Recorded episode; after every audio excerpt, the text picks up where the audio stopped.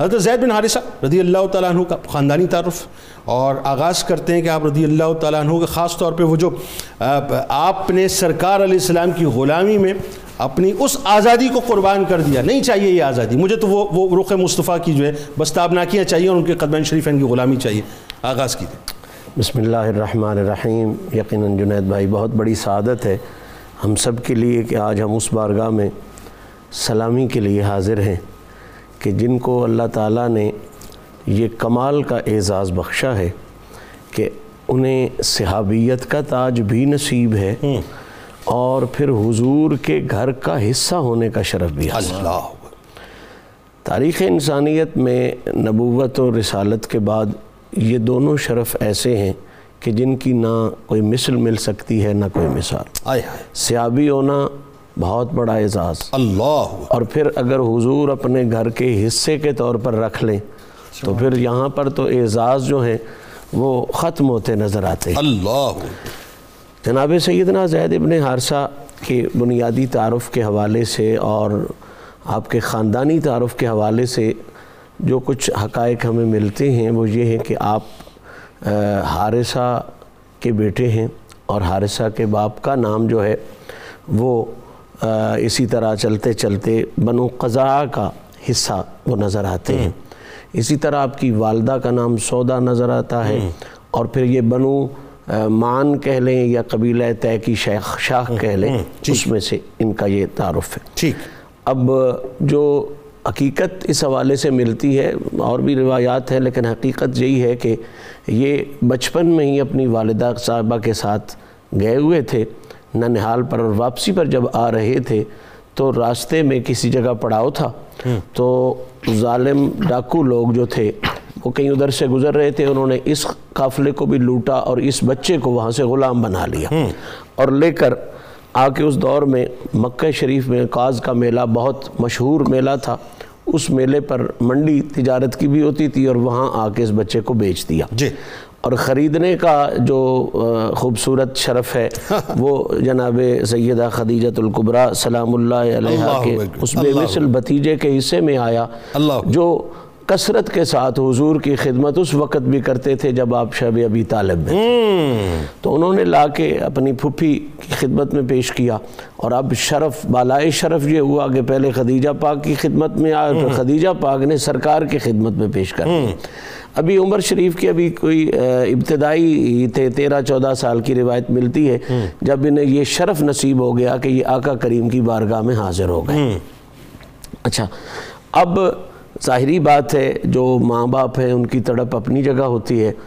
وہ باپ کے بڑے خوبصورت اشعار بھی ملتے ہیں ان کے فراق میں، ان کی جدائی میں۔ بہرحال، وہ کچھ لوگ ان کے قبیلے کے مکہ شریف آئے۔ اور انہوں نے جناب زید کو دیکھا تو ان کے ذہن میں وہ جو بچہ قبیلے کا گما ہوا تھا اس کا تصور آیا اور پہچان گئے۔ انہوں نے پہچان بھی لیا بات بھی کی تو جناب زید نے بھی بتا دیا کہ میں وہی ہوں۔ اور میں بالکل سکھ سکون کے ساتھ ہوں میرے باپ کو خبر دینا کہ وہ پریشان نہ ہوں۔ اب جب یہ خبر ان تک پہنچی تو ظاہری بات ہے ایک پدری محبت ہوتی ہے اور وہ تو پہلے ہی جناب یعقوب کی طرح بڑا تڑپ رہا تھا۔ اس نے بھائی کو ساتھ لیا اور مکہ شریف حاضر ہو گئے۔ حضور کی خدمت میں حاضر ہوئے۔ اسے پتہ چلا کہ سرداروں کے گھر میں ہے شہنشاہوں کے گھر میں۔ حضور کی خدمت میں حاضر ہو گئے عرض کرتے ہیں یا رسول اللہ آپ ظاہری بات ہے اس وقت سرکار کا اعلان نبوت نہیں تھا۔ یا محمد کا کہ آپ بہت بڑے خاندان کے ہیں سخی ہیں کریم ہیں۔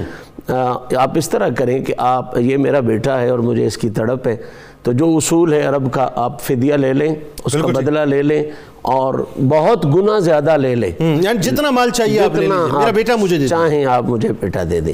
تو آقا کریم صلی اللہ علیہ وسلم نے ارشاد فرما ہاں اس کے علاوہ بھی کچھ اور چاہیے۔ اس میں بڑی حکمت ہے اور وہ بڑا راز ہے سمجھنے والوں کے لیے کافی ہے۔ تو انہوں نے کہا نہیں جناب ہمیں صرف بیٹا ہی چاہیے۔ اللہ! یعنی اختصاص ہو گیا۔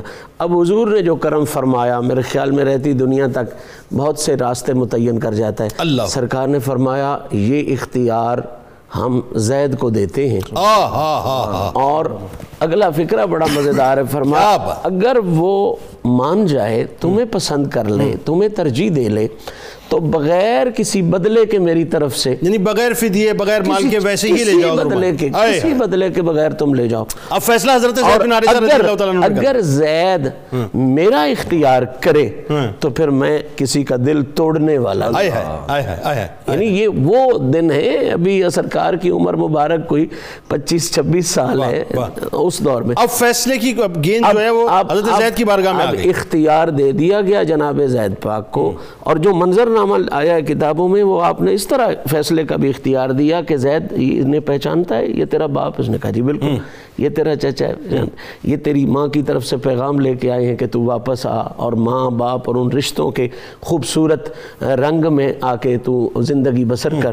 اور مجھے بھی حضور نے فرمایا مجھے بھی تو جانتا ہے۔ میرے ساتھ بھی تو رہا ہوا ہے۔ میرے ساتھ بھی معاشرت کی۔ اب تجھے اختیار دیتے ہیں کہ تو جو پسند کرتا ہے۔ تو جناب زید نے اپنے باپ اور چچا کے موجودگی میں ان کے جذبات کو دیکھتے ہوئے بھی کہا کہ سائیں اختیار کی بات ہے تو یہ تو باپ ماں اور چچا ہیں ساری کائنات بھی ایک طرف ہو۔ تو میں کائنات کو اختیار نہیں کروں گا حضور کی ذات کو اختیار ان کی غلامی چاہیے۔ سرکار کی ذات کو اختیار کروں گا۔ اس لیے کہ جو کچھ مجھے آپ کی ذات میں نظر آیا ہے وہ کہیں اور نظر آ ہی نہیں سکتا بالکل ٹھیک ہے۔ تو اب سی کلیئر سی بات ہے باپ ماں چچا کی محبت سے بڑی محبت کوئی نہیں ہوتی یہ آئیڈیلزم ہے۔